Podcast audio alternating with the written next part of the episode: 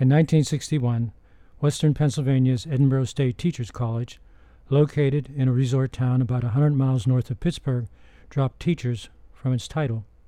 The administration wanted to increase enrollment, 1,600 at the time, by expanding its programs beyond the training of teachers, but students heading to Edinboro for their freshman year were still mainly interested in becoming teachers. My wife Anita, after receiving a scholarship related to her hearing disability, had decided to attend Edinboro, where her family had spent its summer vacations. She wanted to become an elementary school teacher and had her heart set on teaching kindergarten and first grade. She also wanted to teach young children with disabilities. I was also headed to Edinboro in the fall of 1961, but for an entirely different reason. Out of high school since 1956, I'd been playing industrial league basketball against former college players and thought I could compete against college teams. When I discovered that Edinboro had one of the worst basketball teams in Western Pennsylvania, I decided that was my best chance of playing college ball. There was no physical education major at Edinboro, so most athletes signed up for social studies. I didn't relish the idea of spending the next 4 years in classes with football players and wrestlers, so I decided to become an English major.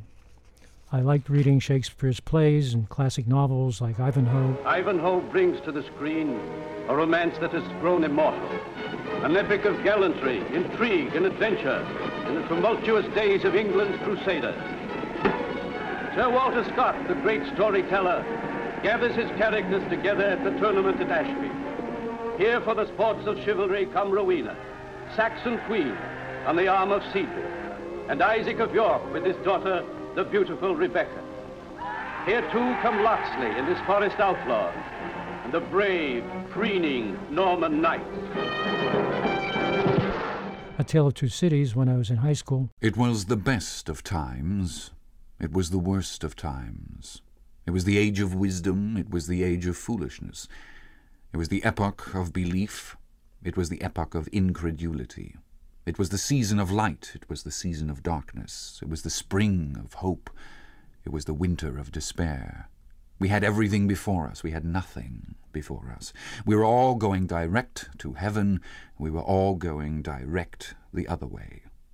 In short, the period was so far like the present period that some of its noisiest authorities insisted on its being received for good or for evil in the superlative degree of comparison only. I also collected classics illustrated comic books, so at the least I had a shallow knowledge of great literature. At the beginning of our senior year, Anita and I, now a couple, headed to our student teaching assignments. Anita finally had the opportunity to teach kindergarten and what in those days was called special education. I discovered that after spending my college days reading the classics without the help of comic books, that I loved teaching literature. After graduating from Edinboro in 1965, Anita and I began teaching careers that spanned 5 decades. During our combined total of more than 50 years in the classroom, we taught everything from kindergarten and first grade to undergraduate college courses and graduate seminars. I've always believed that Anita's students, especially her first graders, were fortunate to have her as a teacher.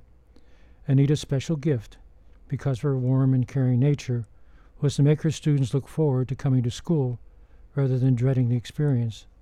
To this day, her former students, now adults, will come up and hug her in gratitude.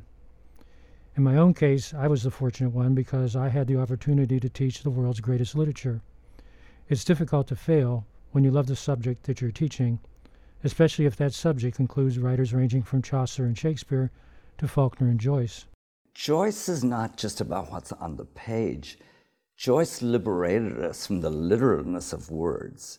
With Joyce, it's all about the sound of the words, too, and that words can have sounds that have nothing to do with just the literal nature of the word, but by the sounds, you know what he's talking about. And so many, I don't know how many writers, but so many musicians have been attracted to that in Joyce. Like Anita and me, most who become teachers do so because they love the children or they love what they teach, and sometimes both. Teaching is a profession that will never make you rich or famous, but it does give you the opportunity to make young people feel better about themselves and more knowing about the world. These days, teachers face a challenge that Anita and I never had to face in all years of teaching. The pandemic is one of our country's darkest moments, but has brought to light what sometimes is taken for granted, that our teachers are essential to the welfare of our society. For that reason, their views, and not those of politicians, on how to move forward with the education of our children should be the determining factor in the difficult and dark days ahead. This is Pete Peterson for WSIU Radio.